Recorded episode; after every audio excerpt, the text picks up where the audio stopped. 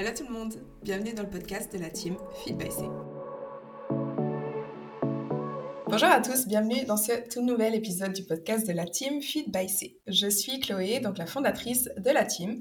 Je suis aujourd'hui accompagnée de notre spécialiste en santé hormonale, Anaïs, et nous allons parler du syndrome prémenstruel. Donc tout d'abord, Anaïs, je vais peut-être te demander d'expliquer concrètement qu'est-ce que le syndrome prémenstruel. Oui, super. Euh, bonjour à tous. Alors effectivement, quand on parle de syndrome prémenstruel, euh, souvent on dit euh, SPM. c'est vraiment ce qui va regrouper tous les changements physiologiques et aussi psychologiques, émotionnels, qui interviennent lors de la phase, lors de la seconde moitié en fait du cycle. donc après l'ovulation jusqu'au début des règles euh, pour, euh, pour, faire, pour faire simple.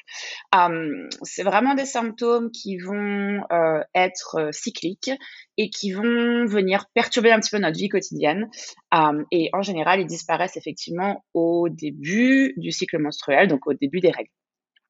Il y a on estime qu'environ 80% des femmes souffrent, alors des femmes menstruées, souffrent de SPM et ça regroupe alors énormément de symptômes. On va probablement discuter des plus importants, mais euh, on associe aujourd'hui quasiment 150 euh, symptômes attribués au euh, PMS, au SPM. et effectivement, à, tel point que il y a même une partie de la communauté médicale qui a envisagé d'abandonner le terme syndrome prémenstruel et, d'accepter en gros ces symptômes comme normaux, ce qui est un problème parce que ça banalise, ça banalise cette, ce, ce, syndrome qui, on en parlera un peu tout à l'heure mais qui n'est pas normal. et, malheureusement, ça, banalise l'importance de, ce syndrome pour, toutes les femmes qui en souffrent. on estime aussi, alors on, discutera des différences entre euh, SPM et PMD, PMDD, mais en gros, effectivement, il y a une, espèce de limite entre euh, ce qu'on considère comme SPM et, ce qu'on considère comme plus ou moins normal dans les SPM euh, et euh, ce qu'on considère comme étant vraiment anormal et, allant au-delà des simples SPM. Mais voilà, en gros, faut essayer de, se souvenir que c'est un ensemble de symptômes euh, à la fois émotionnels à la fois physiques qui interviennent entre l'ovulation et le début du cycle. Mmh Est-ce que tu peux quand même faire une liste non exhaustive des, symptômes peut-être les plus récurrents, les plus communs? Alors, dans les symptômes, euh, on va essayer de regrouper ça sur des grosses catégories, mais la première catégorie, euh, les symptômes plutôt physiques. Euh, on va avoir tout ce qui est maux de tête, ça peut aller jusqu'aux migraines, les crampes, évidemment, qui sont les, les, on va dire, un des symptômes les plus courants, que ce soit les crampes abdominales, mais aussi les crampes dans le bas du dos parfois. D'ailleurs, les crampes vont s'étendre jusque, en général, au début des règles. Euh, dans les symptômes très courants physiques, on a les douleurs au niveau de la poitrine, euh, que ce soit un gonflement de la poitrine, mais aussi une douleur, euh, une sensibilité au niveau des seins. les gonflements, donc le bloating, ça c'est quelque chose qui est super super récurrent chez les femmes avant leur règle. C'est d'ailleurs une des choses qui souvent, voilà, crée de l'inconfort, mais aussi la rétention d'eau qui va créer une prise de poids. Donc on observe parfois une, une prise de poids jusqu'à 2-3 kilos avant avant les règles. il y a effectivement tout ce qui va être fatigue. Euh, ça aussi, c'est vraiment très courant. Donc, cette espèce de sensation de brain fog, on est super fatigué, on a, vraiment du mal à se concentrer. Euh, on a aussi des changements au niveau de l'appétit. Donc, ça, c'est un des symptômes les plus courants aussi. Euh, pour certaines femmes, une baisse d'appétit, mais ça, c'est le moins courant. Pour la plupart des femmes, c'est plutôt au contraire euh, une augmentation de l'appétit et des cravings, donc des envies de sucre en particulier, des envies de gras, euh, des aliments comme ça qui deviennent un peu obsessionnels.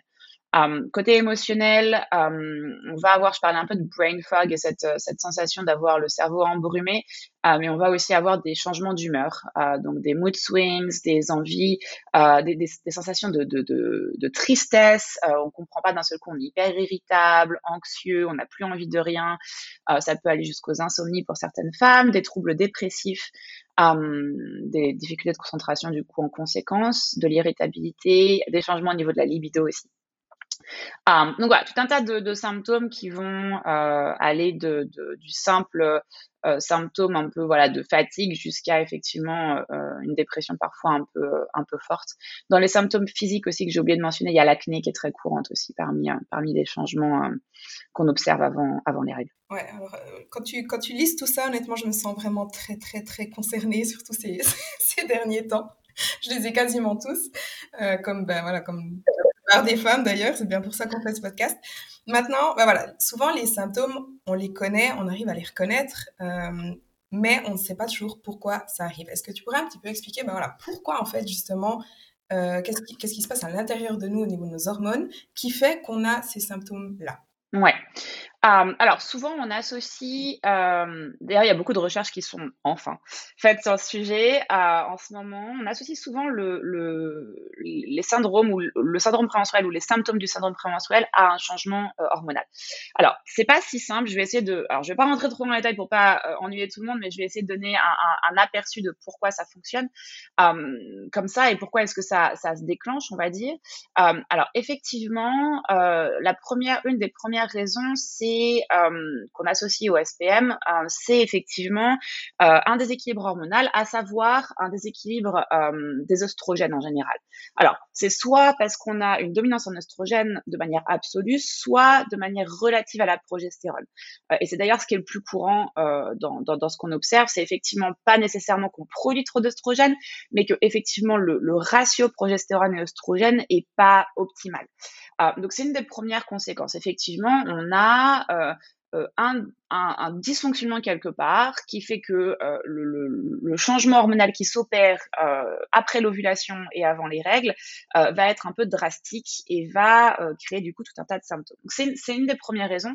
C'est pas la plus, c'est pas nécessairement la plus répandue. c'est assez intéressant de noter que souvent le syndrome prémenstruel il est moins dû à des déséquilibres hormonaux parmi les hormones sexuelles qu'à un déséquilibre en fait dans les hormones notamment du stress et des neurotransmetteurs.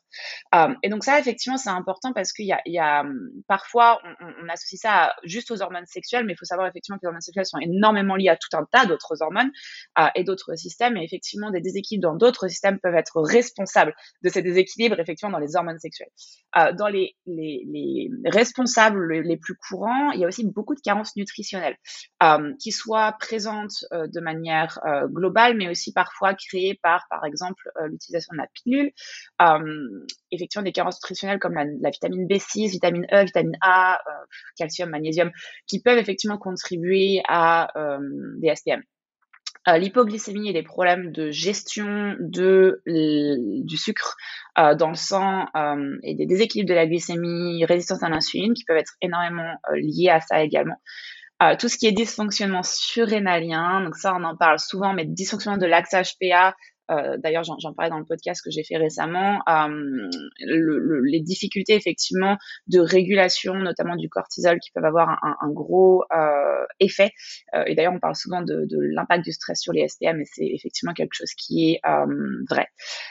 et tout ce qui va être associé au problème de thyroïde, qui elles aussi, donc les hormones thyroïdiennes, quand on a des SPM, on s'assure de bien vérifier l'état des hormones thyroïdiennes parce que effectivement, elles ont un impact sur tout ça, sur nos ovaires notamment, et du coup, en conséquence, sur euh, le syndrome prémenstruel. Euh, et tout ce qui va être d'ailleurs euh, manque de vitamine D, manque d'iode, etc., qui peuvent contribuer à ces déséquilibres-là.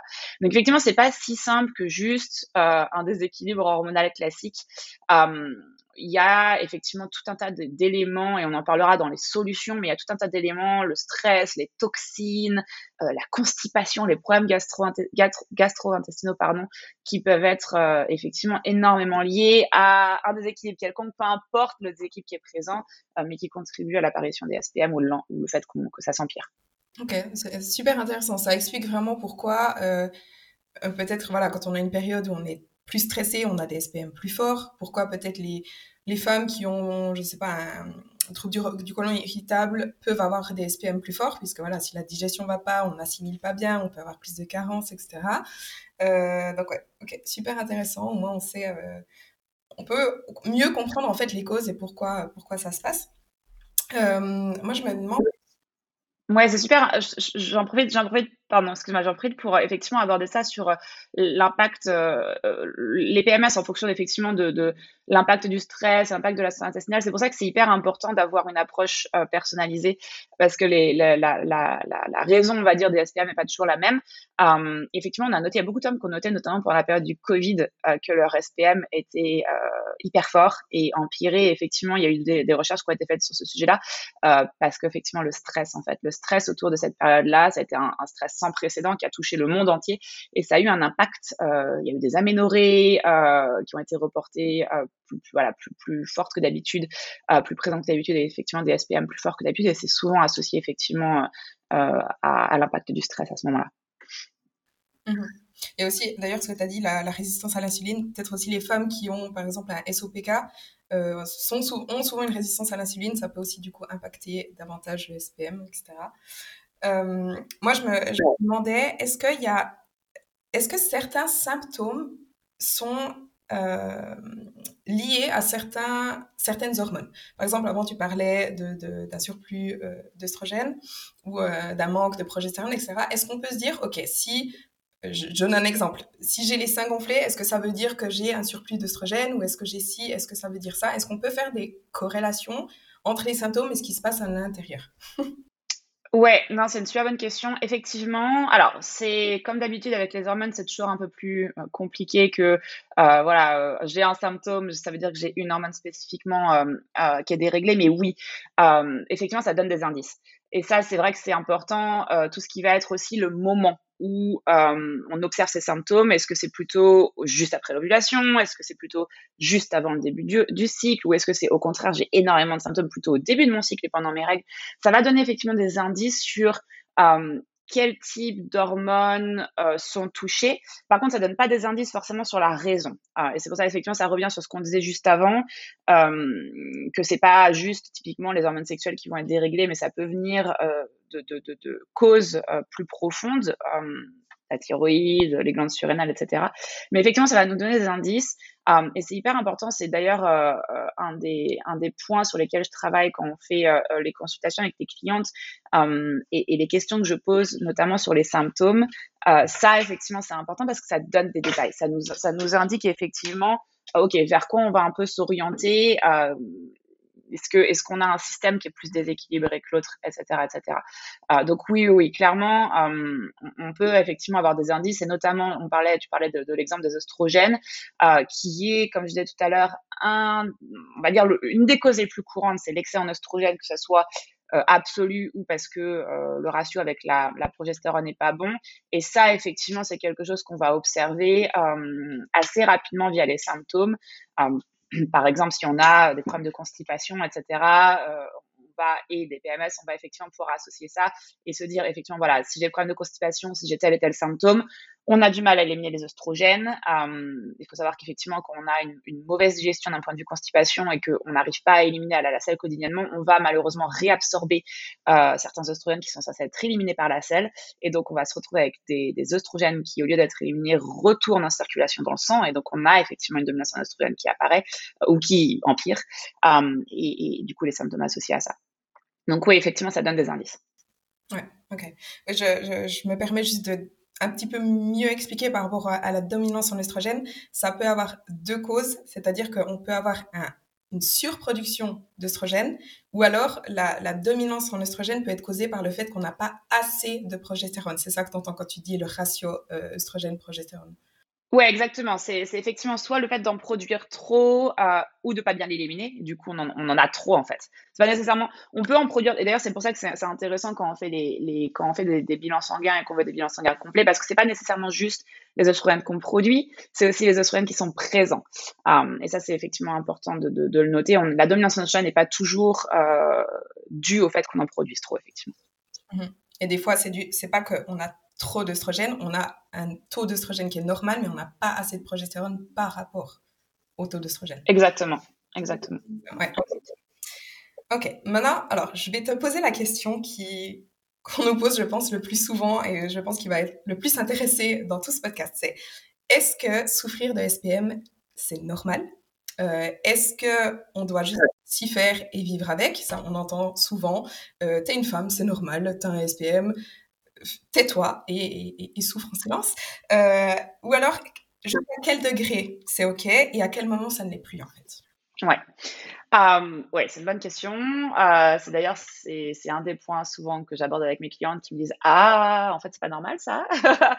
en fait effectivement le SPM c'est, tellement devenu euh, parce qu'il y a tellement de femmes. Je disais tout à l'heure 80% euh, des femmes menstruées souffrent de au moins un SPM ou un, symptôme de, SPM. Effectivement, c'est devenu c'est, tellement courant. Il y a tellement de femmes qui en font l'expérience euh, que on considère effectivement le SPM comme étant quelque chose de normal. Euh, c'est pas normal. C'est courant, mais c'est pas normal. Et c'est parce que c'est courant qu'on pense que c'est normal, mais ça ne l'est pas. Euh, la douleur n'est jamais présente pour rien. Euh, on n'est pas censé avoir mal. Et quand on réfléchit, c'est ça qui est assez dingue, c'est que ça existe que chez les femmes.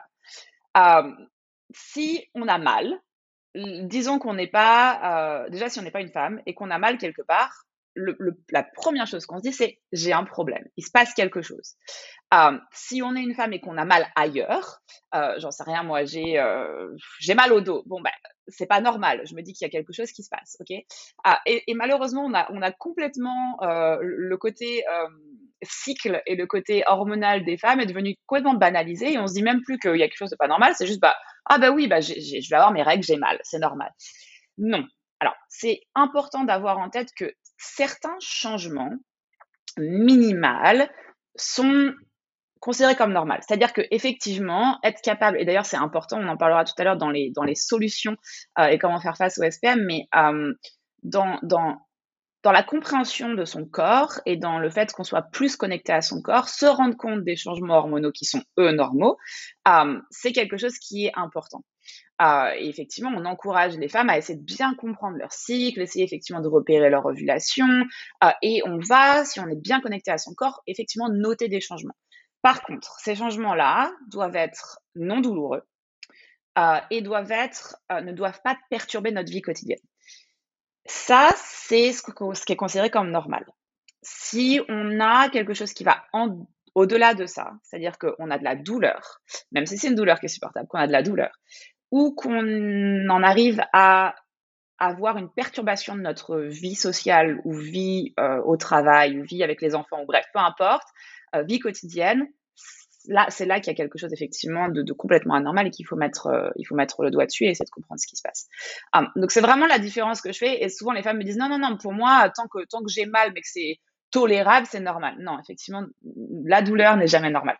Et effectivement, comprendre ce qui se passe, ça va être important pour, voilà, pour, remettre, remettre les choses, on va dire, un peu plus, euh, euh rééquilibrer, on va dire, un petit peu tout ça. Mais euh, c'est important, effectivement, d'avoir en tête que non, la douleur n'est jamais normale et on va, là aussi, sur, quand on parle de, de, changement émotionnel, là aussi, on va avoir quelques changements perceptibles, mais on ne veut pas que ça devienne euh, handicapant ou que ça devienne euh, gênant. Euh, avoir des mood swings, avoir une irritabilité, euh, commencer à, à s'énerver d'un seul coup, snapper d'un seul coup comme ça, devenir irritable, dépressive, avoir des envies incontrôlables de nourriture, c'est pas normal. Um, et quand on parle effectivement d'un cycle normal, euh, et là pour le coup je vais prendre mon exemple où j'ai, euh, alors j'ai encore des symptômes hormonaux, attention, je ne suis pas parfaite, euh, mais d'un point de vue cycle, pour prendre mon exemple et là où j'en suis aujourd'hui, c'est-à-dire que je suis mes courbes de température, je suis ma glaire cervicale pour savoir effectivement où j'en suis. Mais si je ne faisais pas ça, je serais incapable de dire, euh, c'est très imperceptible, peut-être un tout petit peu certaines envies de, nourriture qui, changent, mais c'est vraiment imperceptible. Je serais quasiment incapable de dire que mes règles vont arriver. Et c'est ça qu'on veut atteindre. C'est ça le, le, cycle normal, c'est d'avoir quasiment aucun changement physique euh, et émotionnel. Et ça, effectivement, je pense qu'il y a très peu de femmes qui, qui, en, sont, qui en sont là aujourd'hui. Donc, ça donne effectivement cette. Et je pense que ça va en choquer beaucoup, hein, mais c'est ça la normalité d'un cycle. Oui, alors, euh, si moi je peux donner mon exemple contraire, euh, mon cas actuellement, c'est que je souffre de SPM pendant deux, deux semaines et demie où je suis gonflée, où je suis fatiguée non-stop, où je suis. J'ai une humeur, mais je suis hyper down. Euh, et vraiment, je, sais, ok, je vais avoir mes règles, mais euh, dans deux semaines. Donc ça dure vraiment très longtemps et ce n'est absolument pas normal. Mon état actuel, on va en reparler un petit peu après, mais c'est parce que j'ai retrouvé un cycle il n'y a pas longtemps, après une longue aménorrhée, donc voilà. Mais euh, bah, moi, ce que je vis actuellement, ce n'est absolument pas normal. Et j'en parle beaucoup bah, voilà, dans mes vidéos YouTube en ce moment, et j'ai tellement, tellement, tellement de femmes qui me disent, j'ai l'impression d'être toi, là. Ce que tu racontes, c'est, je, je, me reconnais. Euh, donc si vous êtes dans ce cas-là, vraiment, comprenez, ce n'est pas normal. Vous devrez, bah, comme Anaïs vient de le dire, à peine euh pouvoir identifier que vous avez des, des, symptômes, euh, que vos règles vont arriver. Quoi. Ah, ouais, alors effectivement, quand on parle, euh, quand on parle des, symptômes justement qui, voilà, qui en arrivent à, devenir euh, intolérables, c'est là où on peut effectivement aborder, et ça ne sera pas le sujet du podcast aujourd'hui, donc on ne va pas s'étendre sur ce sujet, mais je veux effectivement, on voulait aborder ensemble le sujet des PMDD, qui sont effectivement, il faut imaginer les PMDD euh, des, SPM sous stéroïdes. Donc c'est vraiment, euh, c'est vraiment genre, on arrive à quelque chose où là, je me dis effectivement, voilà, j'ai j'ai effectivement des SPM. Attention, est-ce que c'est vraiment des SPM ou est-ce que j'en suis à quelque chose de super, super, super fort où on va pouvoir effectivement maintenant mettre le doigt sur peut-être quelque chose qui est différent? Donc, PMDD, c'est uh, premenstrual dysphoric disorder. Et effectivement, comme je disais, c'est voilà, des PMS, des SPM sous stéroïdes. C'est vraiment quelque chose de super fort. Uh, et je voudrais effectivement aborder le sujet parce que c'est un sujet dont on parle très peu, um, dont, dont, je pense encore plus en Europe, dont on, dont on voit très très peu de choses euh, passer sur le sujet, effectivement, euh, il y a des similarités. Alors, les PMS et les PMDD représentent de nombreuses similitudes. Euh, c'est pour ça que parfois c'est un peu difficile de faire la distinction. Euh, les deux vont inclure les mêmes symptômes, ballonnement, crampes, sensibilité de la poitrine, fatigue, irritabilité, etc., etc. Euh, là où effectivement on va faire la différence, c'est que euh, les PMDD sont en général un peu plus longs euh, que les SPM euh, et vont être plus graves. Donc ça va vraiment interférer avec, votre qualité de vie. Souvent, euh, les symptômes graves vont aller du côté émotionnel. Donc énormément, énormément, énormément de symptômes d'un point de vue anxiété, dépression, envie suicidaire. Um, et ça, c'est quelque chose dont on parle pas. C'est un sujet qui est extrêmement tabou, encore plus tabou que les SPM. Euh, mais effectivement, les femmes qui souffrent de PMDD vont souvent avoir, euh, et c'est vraiment des phrases qui ressortent, hein, pendant deux, trois jours, envie de se jeter par la fenêtre. Et c'est quelque chose qui est hyper culpabilisant. Donc, je, je veux absolument mettre le doigt dessus. Vous souffrez de PMDD, c'est quelque chose qui vous touche tous les mois. Il faut absolument vous faire accompagner sur deux points. Le point euh, psychologique. Donc, il faut absolument avoir un suivi euh, émotionnel et psychologique et il faut avoir un suivi sur euh, vos hormones.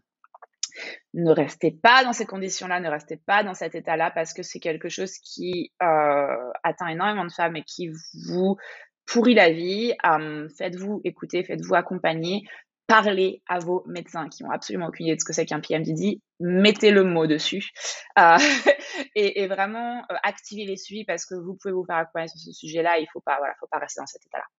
Ouais, c'est, ce que j'allais dire, c'est que c'est même pas forcément que c'est tabou ou que, en fait, si on n'en parle pas beaucoup, c'est surtout que c'est encore pas connu. Comme tu viens de le dire, surtout en France, surtout en Europe, c'est un trouble qui n'est pas encore connu. D'ailleurs, en français, c'est le trouble dysphorique prémenstruel, euh, le TDM, si vous voulez un petit peu euh, rechercher.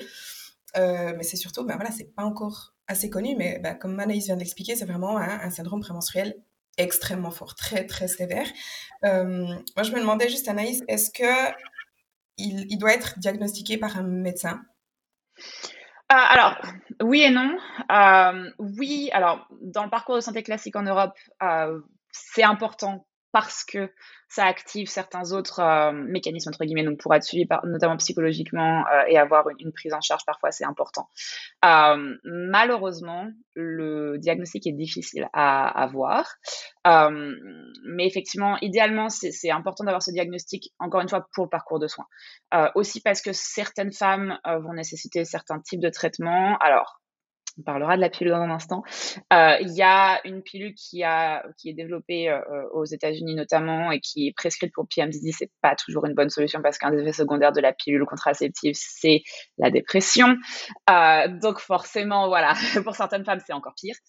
mais effectivement, c'est important d'avoir le diagnostic pour activer un peu le parcours de soins. Ça ne veut pas dire que vous aurez le suivi adapté derrière, malheureusement, parce que le suivi, le suivi qu'on va essayer de d'avoir et d'enclencher, c'est plutôt un suivi de type naturaux, euh, thérapie nutritionnelle comme, comme ce qu'on peut proposer avec les SPM, mais voilà, vraiment axé sur le PMDD et avec justement l'accompagnement d'un suivi psychologique et, de certains nutriments qui sont adaptés, euh, notamment pour agir au niveau des neurotransmetteurs. Euh, donc voilà, c'est important d'avoir un diagnostic, mais je, je veux pas, je, c'est pas, pas pour vous décourager, mais c'est très probable que ce diagnostic soit difficile à poser. Ok, ouais. Je, posais juste la question parce que je me demandais en fait s'il n'y a pas des femmes, parce que voilà, quand on, quand on souffre de SPM, ben, on, le sait directement. Et je me demandais un petit peu, voilà, comment on sait si c'est vraiment grave au point qu'on puisse dire j'ai un euh, PMDD ou non, mais je pense que voilà, c'est la, distinction est un peu compliquée à faire et c'est assez. Euh, juste pas que, que, trop de femmes en fait se diagnostic en fait c'est ça qu'elles se disent ah oui mais moi je suis, je suis vraiment je suis vraiment triste j'ai forcément un PMDD attention de pas trop faire des raccourcis trop non, effectivement, c'est vraiment, voilà, c'est vraiment quand ça pousse à un point très, très, euh, voilà, on va dire, plus poussé euh, et vraiment, vraiment, vraiment en général. Alors, en général, c'est vraiment euh, le, côté émotionnel hein, qui va, qui va avoir qui va nous donner des, des, indices, mais aussi, voilà, si, si, vous, si quand vous avez vos PMS, vous êtes plié en deux, vous vomissez, vous avez besoin, voilà, vous pouvez pas bouger, vous pouvez pas marcher, vous avez des pensées suicidaires, effectivement, ça peut, euh, ça peut donner, euh, voilà, ça peut donner des indices de ce côté-là et, euh, vous rapprocher de deux spécialistes pour, pour avoir un diagnostic, ça peut être important, surtout parce que malheureusement, on manque le travail quand c'est le cas. donc, avoir, avoir, avoir effectivement quelqu'un qui vous suit derrière et qui est capable de vous accompagner de ce côté-là, ça va être important. moi, je voulais aussi qu'on parle un petit peu de l'ovulation. ça, c'est aussi quelque chose dont j'ai dont j'ai souffert il n'y a pas très longtemps, c'est que euh, juste avant mon ovulation, j'ai eu aussi des signes, euh, enfin des, symptômes de comme un SPM en fait. Et euh, donc ma question c'est est-ce que c'est possible justement d'avoir un SPM avant ou pendant l'ovulation? Ou alors, est-ce que c'est aussi possible d'avoir un SPM après les règles? Parce que normalement, on dit, voilà, on a un SPM forcément jusqu'aux règles, et le jour des règles, bah, les symptômes disparaissent, et ensuite c'est bon. Mais est-ce que certaines femmes peuvent avoir aussi un SPM pendant ou après les règles Oui, alors, bonne question. Ça nous, ça, ça nous permet effectivement de, discuter un petit peu du, de, l'ovulation. Euh, alors, non. c'est pas un SPM. En gros, euh, effectivement, le, le, le, SPM, c'est vraiment ce moment précis post-ovulation, pré-règle. Euh, et s'il n'y a pas d'ovulation, il n'y a pas de SPM.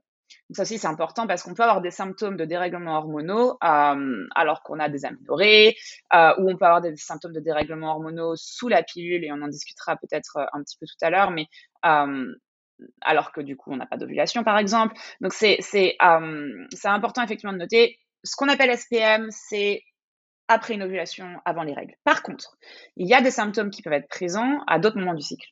Euh, et ça, effectivement, euh, les symptômes de l'ovulation notamment, euh, alors ça arrive beaucoup, beaucoup chez les femmes aussi qui sortent d'une aménorrhée longue qui du coup vivent les changements hormonaux qui s'opèrent autour de l'ovulation de manière ultra drastique et sont très sensibles à ces, changements-là et donc vont noter effectivement d'autres symptômes.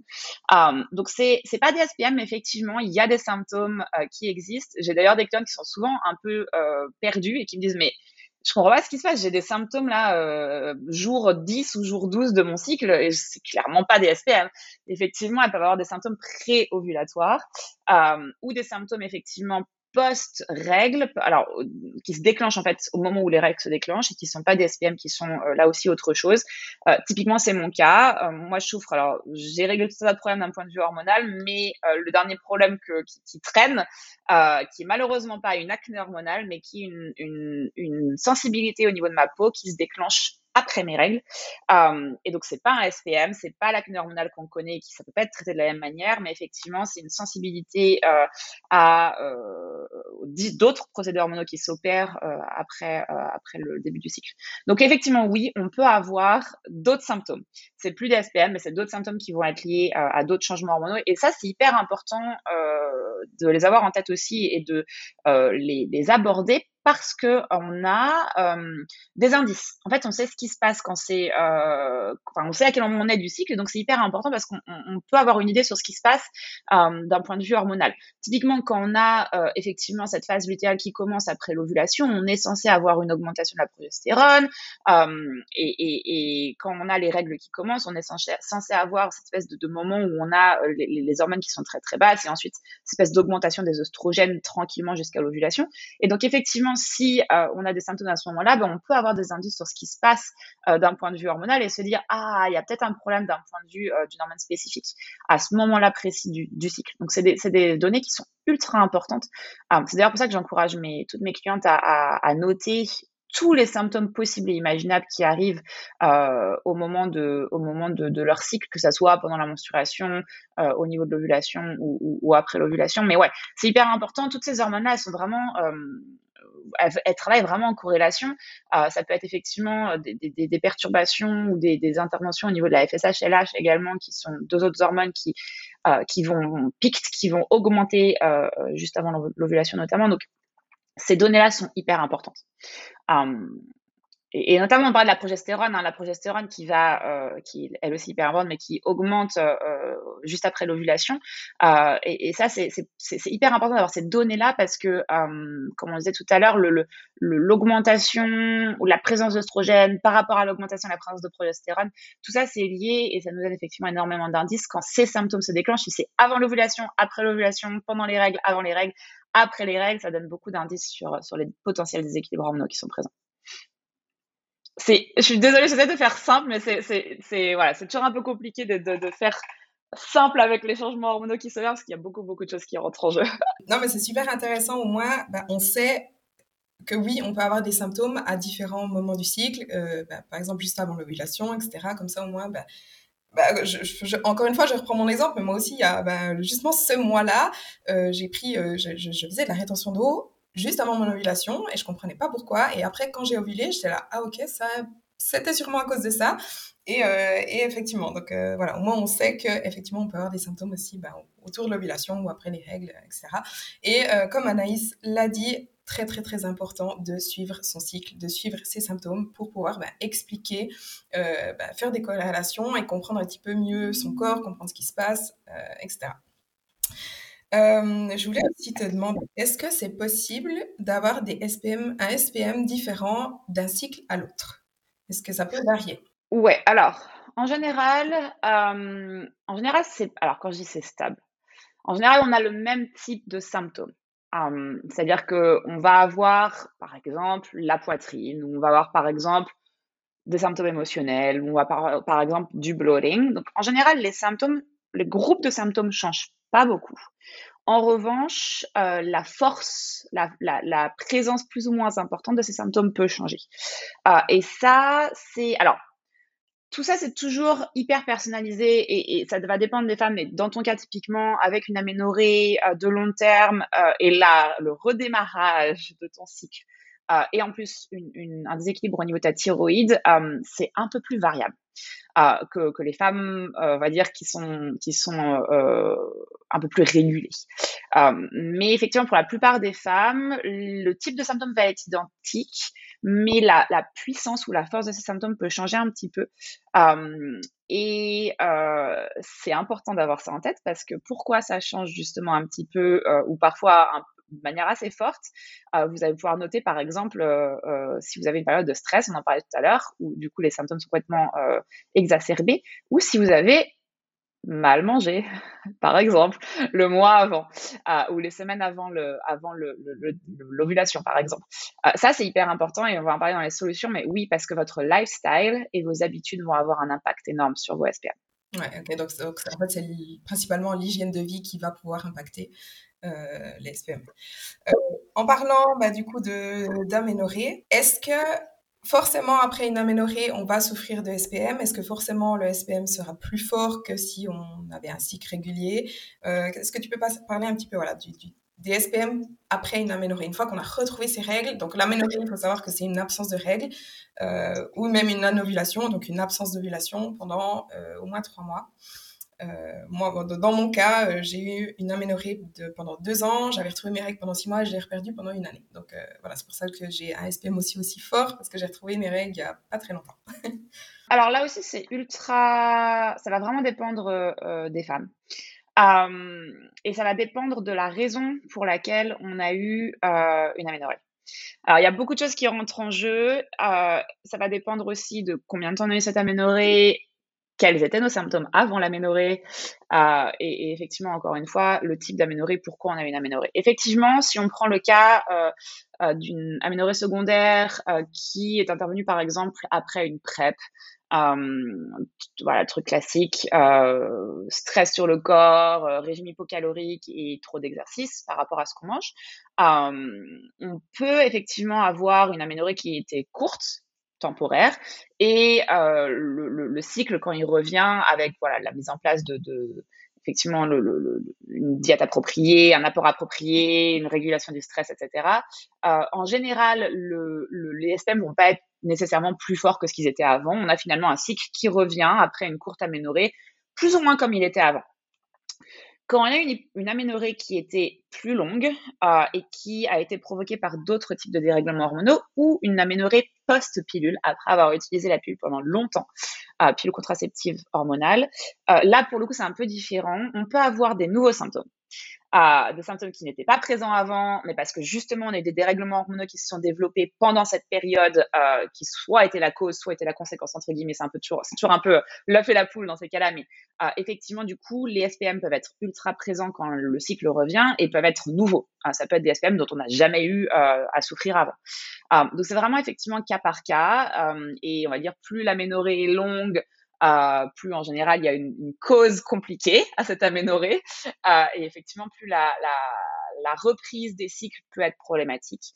Euh, effectivement c'est très très dépendant à la fois de la cause et, de ce qui se passe voilà dans, le dérèglement hormonal en, en question.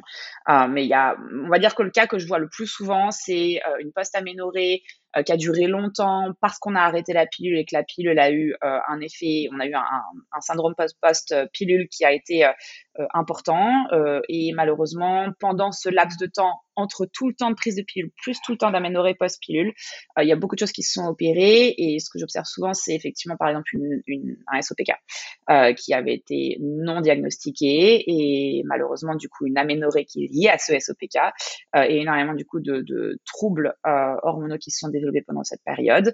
Euh, et là, effectivement, on a, euh, quand le cycle revient, euh, parce que souvent quand on travaille avec moi pour l'aménorrhée, donc effectivement, on va trouver la raison de cette aménorrhée-là, on va travailler sur ça.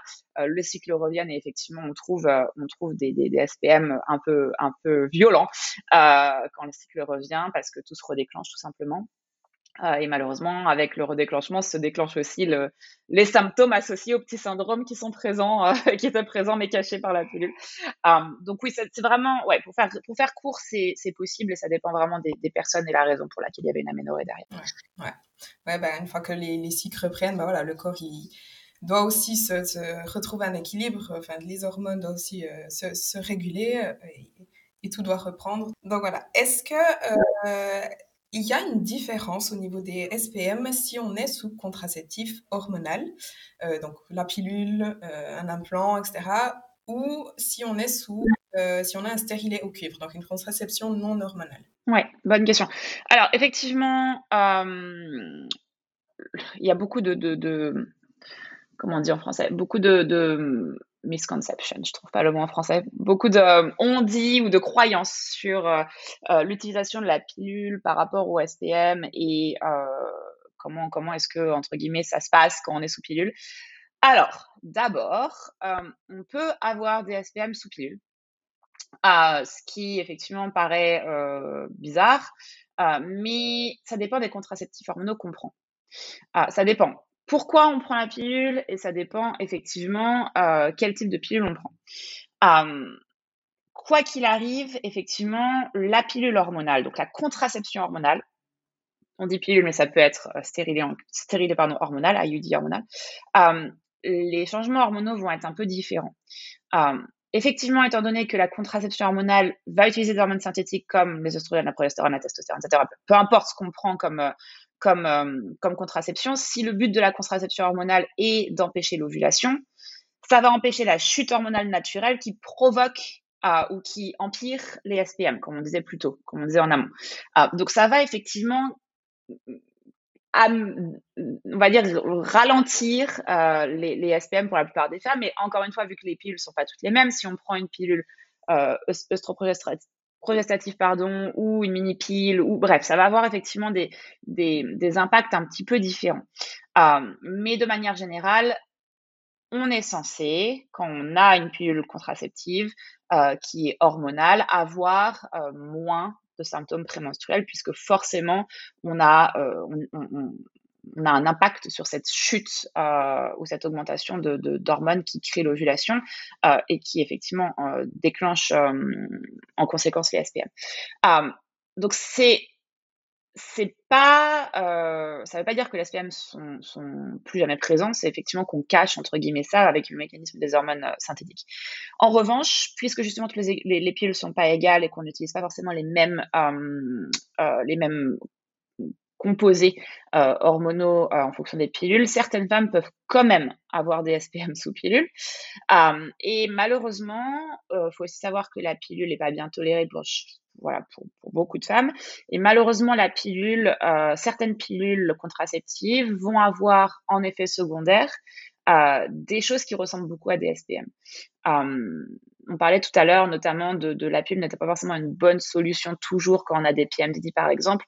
Euh, bah, c'est pas euh, anodin, c'est parce qu'effectivement la pilule, un des effets secondaires classiques de la pilule, c'est de d'avoir des, des mood disorders, d'avoir de, de, créer des problèmes euh, en termes d'anxiété, en termes d'irritabilité. Bon bah ça typiquement, si vous avez déjà ça euh, en, en, SPM avant de prendre la pilule, ça peut malheureusement s'empirer. Et donc bah vous vous débarrassez pas de ce SPM là et en, en, en plus il est plus présent qu'avant.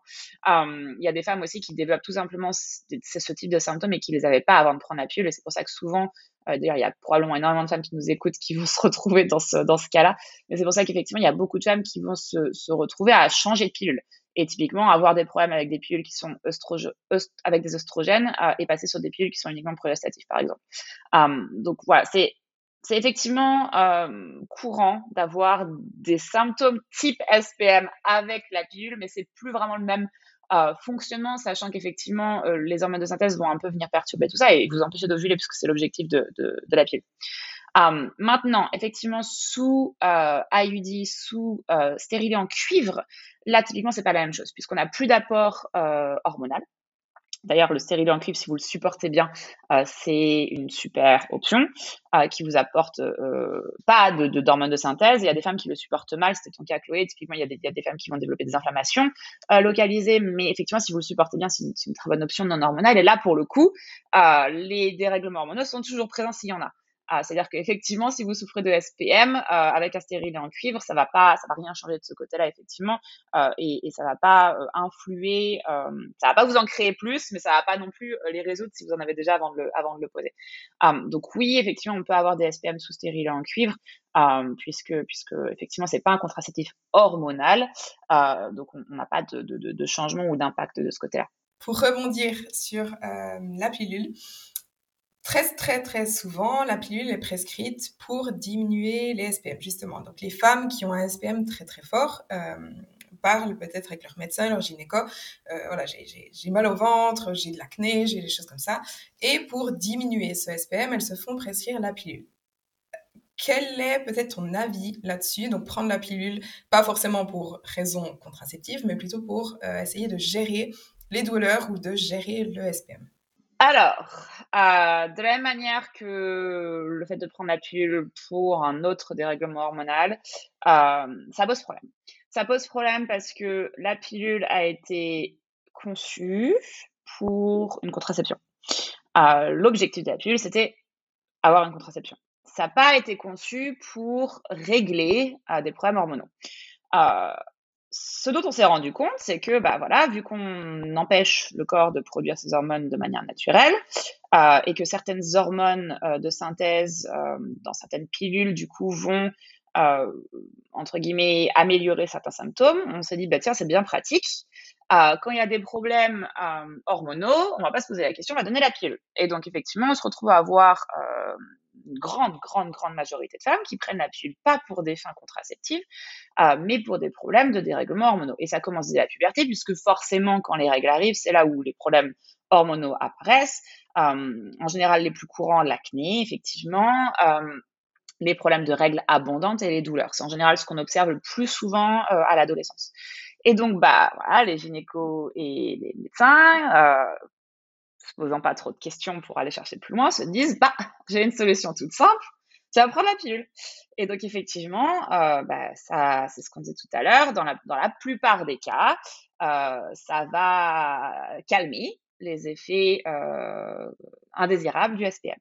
Sans parler effectivement du développement de tout un, tas d'autres euh, effets secondaires, mais effectivement, ça va, dans la plupart des cas, effectivement, résoudre euh, d'apparence les euh, problèmes qu'on pouvait rencontrer de SPM.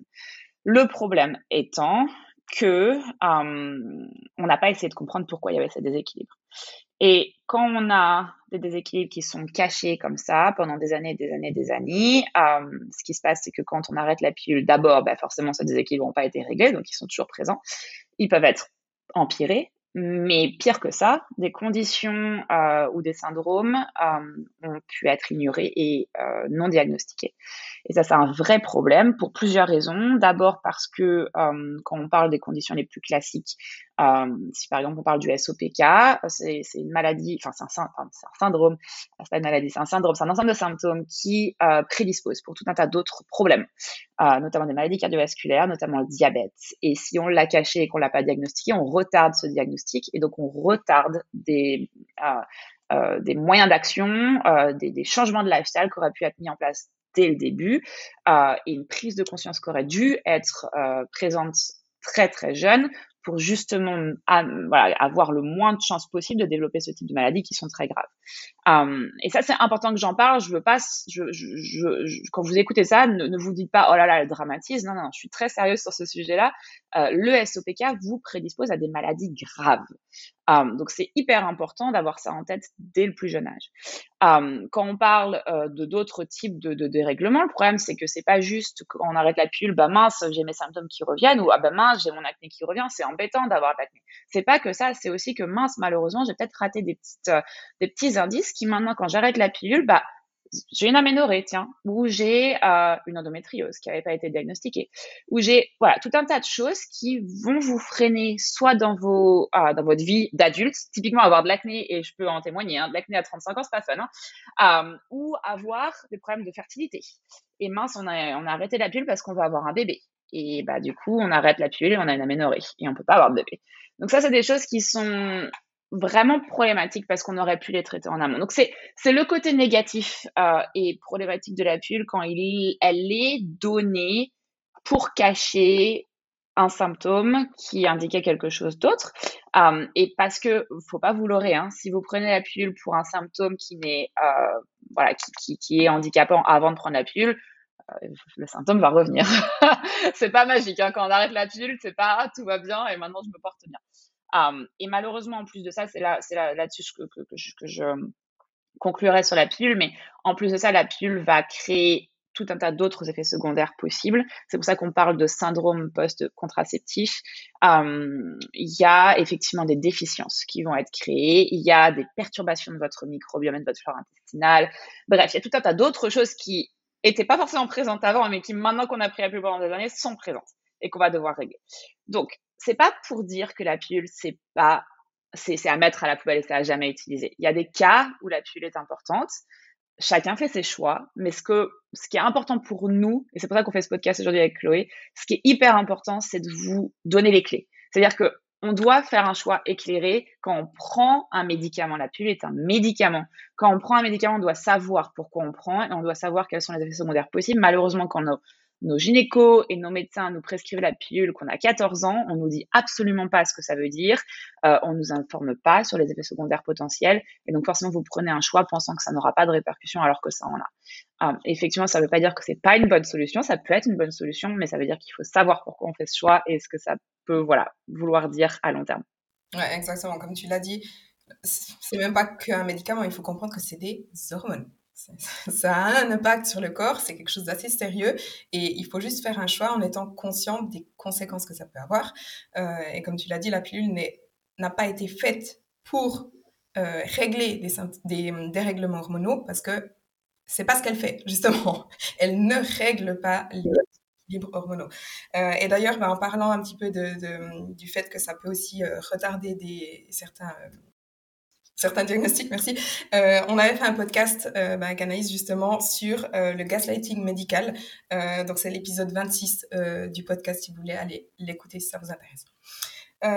mais du coup, ma dernière question, et je pense qu'on va d'ailleurs terminer là-dessus ensuite, c'est si on a un SPM qui, qui, nous, qui nous handicape, qui, qui qui, qui, dégrade notre qualité de vie et qu'on ne veut pas prendre la pilule, qu'est-ce qu'on peut faire? En gros Est-ce que tu as des pistes de solutions, des conseils Qu'est-ce qu'on peut mettre en place pour justement diminuer ce SPM, moins souffrir et, euh, et mieux vivre en fait notre cycle euh, en tant que femme? Ça, c'est mon, mon sujet préféré. Et c'est quelque chose que ça soit sur, euh, peu importe ce qui est lié au dérèglement hormonal, ma, ce qui me passionne, c'est comment est-ce que chacun d'entre nous, naturellement, avec juste des petites habitudes qu'on met en place au quotidien tous les jours, euh, pouvons améliorer notre santé. Et ça, c'est ultra puissant parce qu'effectivement, vous avez des clés en main. Euh, je vais vous partager les conseils que vous pouvez mettre en place dès à présent. Euh, évidemment, gardez en tête que si vos symptômes sont forts, il faut que vous consultiez quelqu'un qui est spécialisé et il faut faire un bilan sanguin complet, un bilan hormonal complet pour essayer de de comprendre ce qui se passe en, amont, être sûr qu'il n'y ait pas de problème au niveau de la thyroïde, par exemple, on en parlait tout à l'heure, mais voilà, gardez en tête que je vais vous donner des pistes, des pistes qu'il faut mettre en place. Euh, vous verrez effectivement si ça vous aide euh, et, que, et si c'est suffisant. Euh, mais effectivement, si vos symptômes sont très présents, prenez une consultation, allez faire un bilan hormonal. On veut juste être sûr qu'on n'a rien manqué, entre guillemets. ça, c'est hyper important, c'est toujours la première chose à faire. Ouais, c'est super important, juste ne devinez pas tester, vraiment contrôler, tester pour comprendre ce qui se passe vraiment euh, à l'intérieur de votre corps. Et vous pouvez travailler avec des coachs, mais eux-mêmes ne vont pas pouvoir deviner non plus. Donc, il faut vraiment tester plutôt que deviner. Ouais, exactement. Euh, je vais parler de quelques techniques, de quelques trucs que vous pouvez mettre en place dans votre quotidien dès à présent, maintenant, euh, à, la maison, entre guillemets. Je vais parler de quelques suppléments clés. Alors, attention, je veux juste faire une introduction à ça. Quand on parle de suppléments, euh, même si les suppléments que je vais partager, c'est des suppléments qui sont plutôt safe, attention, on ne prend pas de suppléments sans savoir ce qu'on fait. On travaille avec un praticien, on est sûr que si on a un traitement médical, on ne prend pas n'importe quel supplément parce qu'il peut y avoir des interactions. Je partage des grandes lignes pour vous donner des pistes et des moyens d'action, mais toujours, toujours quand on parle de suppléments, d'herbes, etc., ne faites pas n'importe quoi. Je préfère faire ça en introduction. Euh, dans les choses à mettre en place, d'abord, il faut suivre votre flow. Quand je dis ça, c'est toujours le truc où mes clientes me disent voilà, c'est parti, elle est partie dans sa connexion au cycle, euh, voilà, suivez votre flow, c'est parti, là, elle fait ça, elle fait sa gourou, mais c'est ultra important si vous comprenez pas ce qui se passe dans votre cycle, vous n'aurez pas de moyen d'action précis et efficace il faut comprendre votre cycle, il faut écrire vos symptômes, il faut suivre, traquer votre température si vous vous prenez pas la pilule, sinon ça sert à rien. Mais il faut absolument, effectivement, traquer, traquer, traquer, comprendre ce qui se passe et savoir, OK, jour X à jour X, ce sont mes SPM. Une fois que vous savez ça, vous pouvez être consciente et vous allez arrêter de lutter contre votre propre corps. C'est la première chose à faire. Si vous n'êtes pas consciente et que, comme énormément de mes clientes. Vous souffrez, vous luttez, vous combattez votre corps pendant cette période-là. Et là, d'un seul coup, j'ai mes règles. Je me dis, ah, mais ouais, c'est vrai, c'est pour ça que j'étais pas bien. Non, il faut pas attendre de comprendre que, ah, ben oui, c'est parce que j'avais mes SPA. Non, non, il faut absolument être euh, proactive. En étant proactive, en sachant quand est-ce que ça va arriver, vous pouvez mettre en place des choses en amont, et on va en parler dans un instant, mais vous pouvez aussi être bienveillante envers vous-même. Il n'y a pas de surprise, il n'y a pas de, oh, mais ouais, c'est pour ça que j'étais chiante. Non, il faut absolument avoir ça en main avant pour commencer effectivement à être euh, bienveillante avec vous-même et à prendre les choses en main euh, avant que ça arrive. Quand on a ça, effectivement, quand on a cette connaissance, reconnaître la période prémenstruelle comme une période de conscience, euh, comme essayer d'avoir cette, espèce de, connexion à nous-mêmes, vous verrez que vous êtes beaucoup plus détendu, vous vous comprenez beaucoup plus et vous arrêtez de lutter contre ce que vous ressentez. À ce moment-là, quand on arrive dans cette période de SPM, passer du moment des, moments et des, espèces de faites des breaks pour vous-même. Euh, journalisation, écrire, c'est hyper important. Prévoir du temps, euh, des moments plaisir, faire du yoga, prendre un bain chaud, aller faire du pilates, euh, ne pas porter des charges méga lourdes, faire essayer de faire un euh, PR, personal record au deadlift pendant vos SPM, c'est débile. C'est pas le bon moment. je sais qu'on pense qu'on peut faire tout à n'importe quel moment du cycle, c'est pas vrai. D'un point de vue hormonal et physiologique, c'est pas le bon moment. Donc effectivement, avoir conscience de ça, ça va vous faire du bien et vous donner un, empowerment là aussi. Plutôt que d'arriver à la salle, d'être nul et de pas réussir à faire ce que vous voulez, être proactive et savoir que, OK, bah là, dans les deux, trois prochains jours, je vais faire peut-être un peu plus de lisse, je vais faire peut-être un peu plus de stretching, je vais faire peut-être un peu plus de skills, plutôt que vous vous forcer à faire des choses qui sont pas adaptées. Ça va vous détruire moralement et vous détruire physiquement. C'est le meilleur moment aussi pour vous blesser. Euh, D'un point de vue hormonal, c'est aussi vrai, hein, d'ailleurs, pour, pour information. Donc, effectivement, voilà, être au fait de tout ça et vous connecter à cette moment, à cette, à cette période-là. Euh, vous poser si vous avez besoin, aller faire euh, un massage. C'est le moment de faire tout ce qui est recovery, aller marcher en nature, vraiment vous connecter avec vous-même et prendre soin de vous-même. On parlait de l'alimentation. Les... Vas-y, vas-y, vas-y. Je veux juste préciser une chose parce que, en fait, ça, c'est un truc qu'on voit beaucoup, beaucoup, beaucoup sur les réseaux et qui, d'un côté, me dérange un petit peu. C'est que il y a des, hum, comme des, un petit peu des protocoles au niveau du cycle, des phases du cycle, où première semaine, il faut s'entraîner comme ça, deuxième semaine, il faut s'entraîner comme ça, troisième semaine, comme ça, etc. Comme si chaque femme devait faire exactement la même chose durant son cycle. Mais en fait, il faut juste comprendre que chaque femme a des cycles différents, de longueur différentes. Ah, normalement, euh, un cycle devrait durer une certaine longueur, mais il y a des femmes qui ont des, cycles très courts, euh, des femmes qui ont des cycles beaucoup plus longs. Et bah, comme on vient de l'expliquer, les SPM diffèrent vraiment d'une femme à l'autre, etc. Donc, juste une chose, c'est adapter, bien entendu, écouter votre corps, mais adapter en fonction de votre propre cycle. Euh, moi, par exemple, si, si j'écoutais ce qu'on voyait sur les réseaux parfois, parfois mais je serais totalement décalée parce que c'est pas du tout ce que je vis moi. Donc écoutez-vous et adaptez par rapport à vous. Donc si, ben, comme Anaïs vient de le dire, si un jour vous avez un SPM très très fort, vous êtes super fatigué, mal au ventre, etc., vous n'allez pas aller faire un PR. Donc à ce moment-là, adaptez votre entraînement. Euh, faites exactement, faites du stretching, faites du, faites du cardio, etc. Mais adaptez à votre propre cycle, à vos propres symptômes et pas à à la théorie. Exactement, parce que d'ailleurs, d'ailleurs physiologiquement, euh, c'est un petit aparté, hein, mais physiologiquement, euh, euh, le moment des règles, donc au moment où le, cycle démarre, entre le jour 1 euh, et, la semaine qui suit, euh, c'est le moment pour faire des PR. Et si vous suivez ce qu'on vous dit sur les réseaux, c'est non mais quand tu as tes règles, fais rien, va t'allonger, fais du yoga, pauvre petite chose. Non, si vous avez un cycle qui est optimal, c'est le moment le plus important et le plus optimal pour au contraire forcer.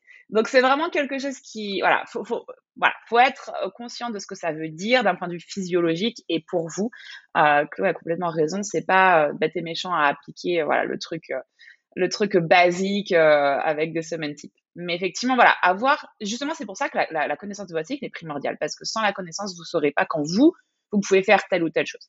avant vos règles, alors bien manger, c'est important tout le temps il y a quelque chose quand on a des SPM euh, qui va être hyper important, c'est de manger le plus anti-inflammatoire, brut possible. J'aime bien parler du régime méditerranéen. Alors attention, on va pas taper régime méditerranéen et faire exactement la même chose parce que je veux pas euh, communiquer un régime strict spécifique, mais si vous pensez au mode de vie méditerranéen, qu'est-ce que ça veut dire?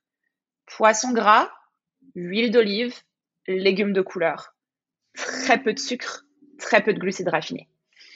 Et ça, c'est l'alimentation type pour un régime anti-inflammatoire qui va être bénéfique, euh, notamment si vous souffrez de SPM. Donc ça, c'est quelque chose qu'il faut un peu avoir en, tête au quotidien, mais alors surtout avant vos règles. Donc ces fameux 10 jours avant les règles, pas de sucre simple ou très peu. Quand je dis sucre simple, là aussi attention, on parle pas de fruits, ça c'est très bien, ajouter des fruits sans problème, euh, mais euh, pas de sucre vide, pas de pas de sucre blanc, pas de sucre raffiné, pas beaucoup de, de voilà de glucides raffinés de manière générale, énormément de d'anti-inflammatoires, acides gras essentiels, bonne graisse, avocat, noix, euh, noix du Brésil, plein de sélénium, voilà tout ce qui va être alimentation dense, légumes, légumes, légumes, toutes les couleurs inimaginables et possibles de, légumes que vous pouvez ajouter.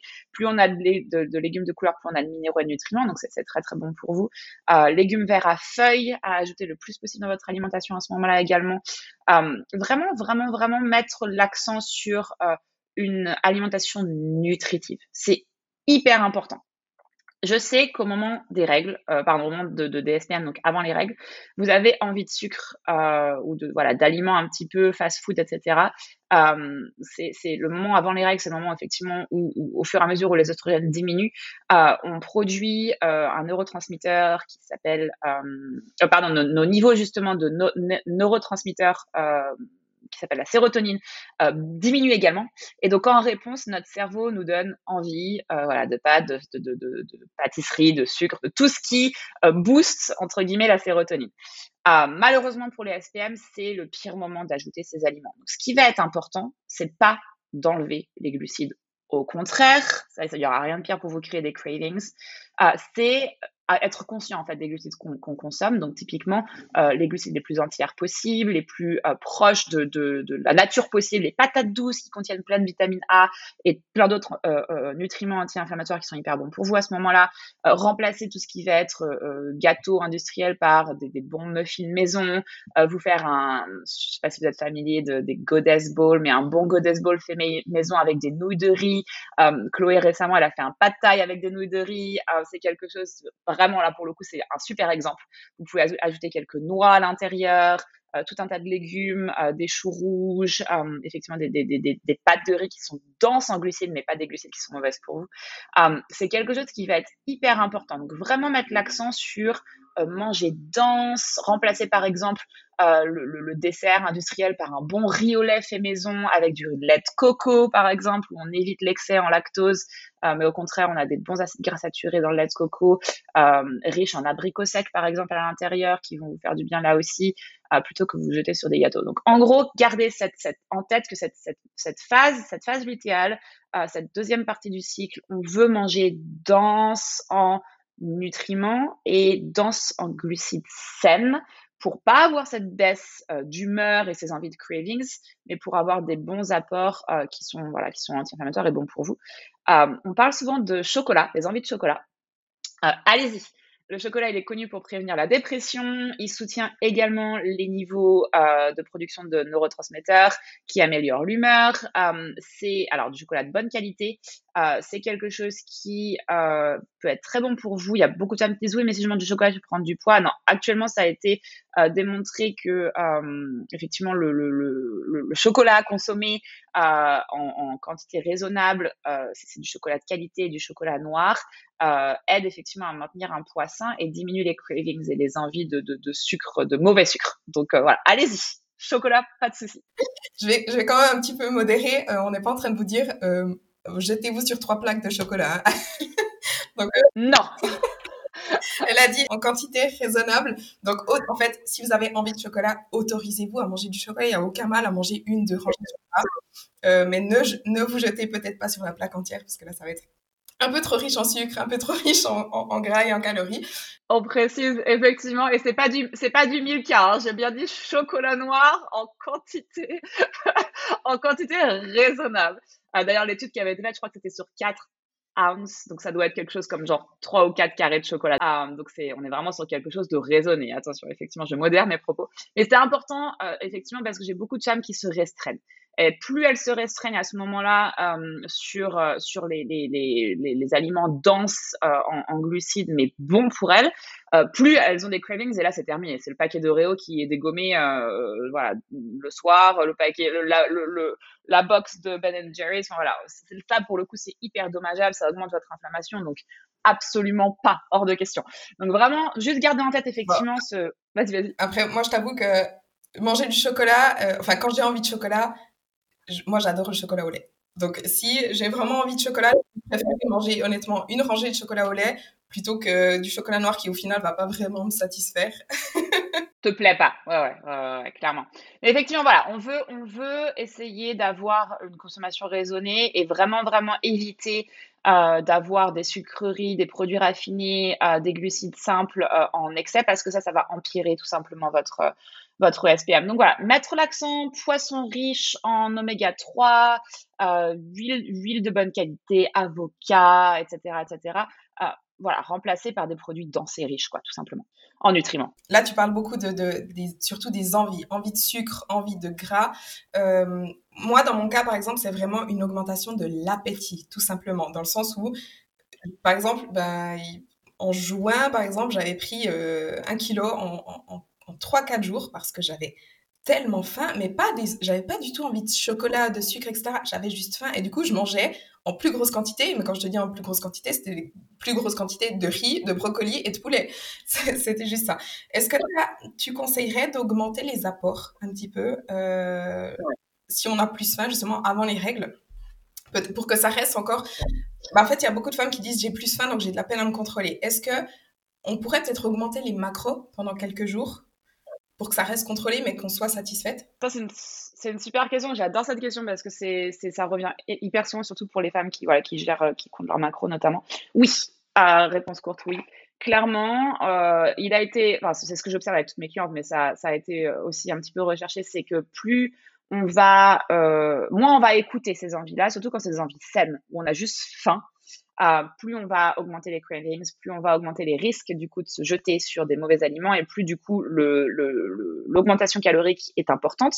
Euh, il vaut mieux augmenter de 100, 200 calories avec des macros qui sont euh, euh, avec des ratios entre guillemets, avec vos ratios, avec suffisamment de protéines, c'est-à-dire qu'on n'ajoute pas juste des glucides, on ajoute effectivement un petit peu de lipides, on ajoute des protéines, on garde des ratios qui sont qui sont équilibrés. Euh, il vaut mieux faire ça 100, 200 calories euh, plutôt que de s'empêcher de le faire, de ne pas écouter sa faim, parce que ce qu'on observe, c'est qu'en général, bah, du coup, ça finit par un craquage qui bah, fait du mal au moral, mais aussi, malheureusement, va empirer vos SPM ou les symptômes pendant les règles, parce qu'en général, c'est de mauvais aliments qui vont être pro-inflammatoires.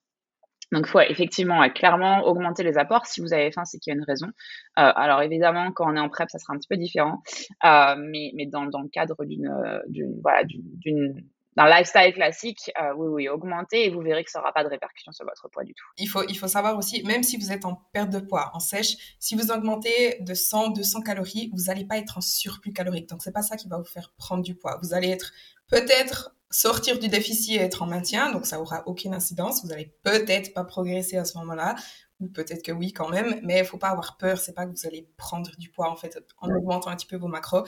Et si vraiment vous êtes en déficit calorique, bah, augmentez principalement les protéines en fait pour euh, ça, ça aide. Effectivement, ouais. Point alimentation, on fait attention d'un point de vue. Euh alimentation de manière générale sur avoir euh, une approche vraiment nutritive avant les règles, ça va être hyper important. Euh, et manger voilà dense, nutritif euh, et effectivement adapter vos, vos macros si, si besoin à ce moment-là. pour conclure sur les sur sur le, le les différents apports que vous pouvez ajouter à ce moment-là. on parlait tout à l'heure, je, je, vous faisais une introduction sur les suppléments. alors, il y a quelques suppléments qui peuvent vous faire du bien euh, pour les syndromes prémenstruels, euh, notamment le magnésium, euh, glycinate, le citrate de calcium, on parlait de la vitamine B6, vitamine E, DPA, EPA, donc tout ce qui est oméga 3, hyper, hyper, hyper important. Euh, quelques herbes pour le syndrome prémenstruel qui peuvent vous faire du bien. Euh, encore une fois, toujours bien vérifier qu'il y a de, de, la compatibilité pour vos euh, pour vos traitements et, et vous faire accompagner sur euh, sur ça. Mais euh, une herbe qui est hyper intéressante qui s'appelle le Vitex qui peut être utilisée pendant pour les SPM. Lactea grappe noire également et la pivoine qui peuvent être très intéressantes. Et on va avoir toutes les herbes anti-stress le stress, comme on le disait tout à l'heure en introduction, a un énorme impact sur votre, euh, euh, sur votre SPM. Euh, donc, toutes les herbes qui vont améliorer l'humeur, améliorer l'anxiété, la grippe-paume, le millepertuis, la passiflore, la camomille peuvent être effectivement des, des règles, des, des herbes qui peuvent vous aider avant vos règles. tous les adaptogènes également, et ça je vous invite à écouter le, podcast sur le stress et les hormones parce que je parle des adaptogènes un peu plus en détail. Euh, mais les adaptogènes, du coup, qui sont un groupe euh, d'herbes spécifiques qui aident le corps, comme, comme, comme leur nom l'indique, à s'adapter, entre guillemets, mais à, en gros, à, être résilient face au stress. Euh, et donc, l'ashawanga, par exemple, euh, l'ashwagandha, par exemple, le reishi, euh, basique, sacré, etc., qui peuvent fortement vous aider. et vraiment, vraiment, vraiment mettre l'accès, mettre vraiment votre attention sur la gestion du stress, ça va être super important si vous êtes stressé parce que vous verrez effectivement que ça va vraiment, vraiment améliorer vos SPM. vraiment vous reconnecter à votre corps, essayer de bien, bien, bien comprendre vos cycles. Comme on le disait tout à l'heure, ça va être un des outils les, plus importants pour, voilà, pour vous aider tout simplement à faire face à cette période-là. Euh, du coup, si, ça vous intéresse, là. Anaïs vient de parler du, podcast. Si jamais c'est l'épisode qui vient de sortir, donc juste avant celui-ci, euh, c'est l'épisode 39, donc l'impact du stress euh, sur les hormones, si vous voulez aller l'écouter. Du coup, encore une, enfin, une chose importante, comme Anaïs, elle a dit, faites attention au niveau des compléments, ne faites pas ça tout seul, toute seule, pardon. Et euh, si vous avez bah, un SPM qui, est assez fort, que vous voulez vraiment euh, bah, diminuer, que vous voulez rendre plus, facile à vivre vos cycles, n'hésitez pas bah, à travailler en fait avec Anaïs. Euh, c'est son métier. Elle donc, elle fait du, coaching ou des consulting. Donc, si vraiment vous, avez envie de travailler avec elle, n'hésitez pas à, nous envoyer une demande de coaching sur Remplissez le formulaire et ensuite Anaïs va vous contacter pour euh, booker un appel qui est gratuit, sans engagement, pour pouvoir en fait discuter avec elle ben, de votre cas et de voir comment elle pourrait vous aider. Et du coup, elle va vous proposer ben, des solutions adaptées à votre du coup, bah, je pense qu'on a fait un peu vraiment le tour du sujet. Anaïs, est-ce que tu avais encore quelque chose à ajouter? Euh, non, juste pour conclure, vraiment, euh, voilà, comme le disait Chloé, faites-vous accompagner, euh, essayez d'avoir des bilans complets pour essayer de vraiment d'être sûr qu'il n'y ait rien qui traîne derrière, qu'on soit sûr qu'il n'y ait pas un déséquilibre plus important. Et, voilà, vraiment, faites-vous faites-vous accompagner, ne pensez pas que vous devez subir. Ah, et ça, c'est vraiment le, mot important à retenir dans ce, podcast. C'est voilà, essayer de vous rappeler que c'est pas normal de souffrir et qu'il y a des solutions qui existent et que vous n'êtes pas tout seul face à ça. Euh, donc, euh, n'hésitez pas à vous rapprocher de, mes services, effectivement, mais surtout de, mettre en place certains, des conseils qu'on a, pu détailler pour euh, bah, tout simplement pour arrêter de souffrir et pas, subir tous les mois, tous les mois, tous les mois ces, symptômes qui sont, sont handicapants. Du coup, bah, merci beaucoup Anaïs pour ce podcast. Euh, si jamais on va parler dans un podcast de l'aménorrhée, on va parler de l'importance du cycle menstruel, etc. Donc il y a beaucoup de podcasts sur, euh, encore sur le sujet ben, du cycle, des hormones, etc. qui arrivent. Donc si ça vous intéresse, n'oubliez pas de vous abonner au podcast. Si cet épisode vous a plu, euh, mettez-lui aussi une note, partagez-le sur les réseaux sociaux, ça nous aide toujours. On espère que cet épisode vous a plu. Si c'est le cas, n'oubliez pas de lui donner une note et de le partager sur les réseaux sociaux. Et à bientôt dans un nouvel épisode.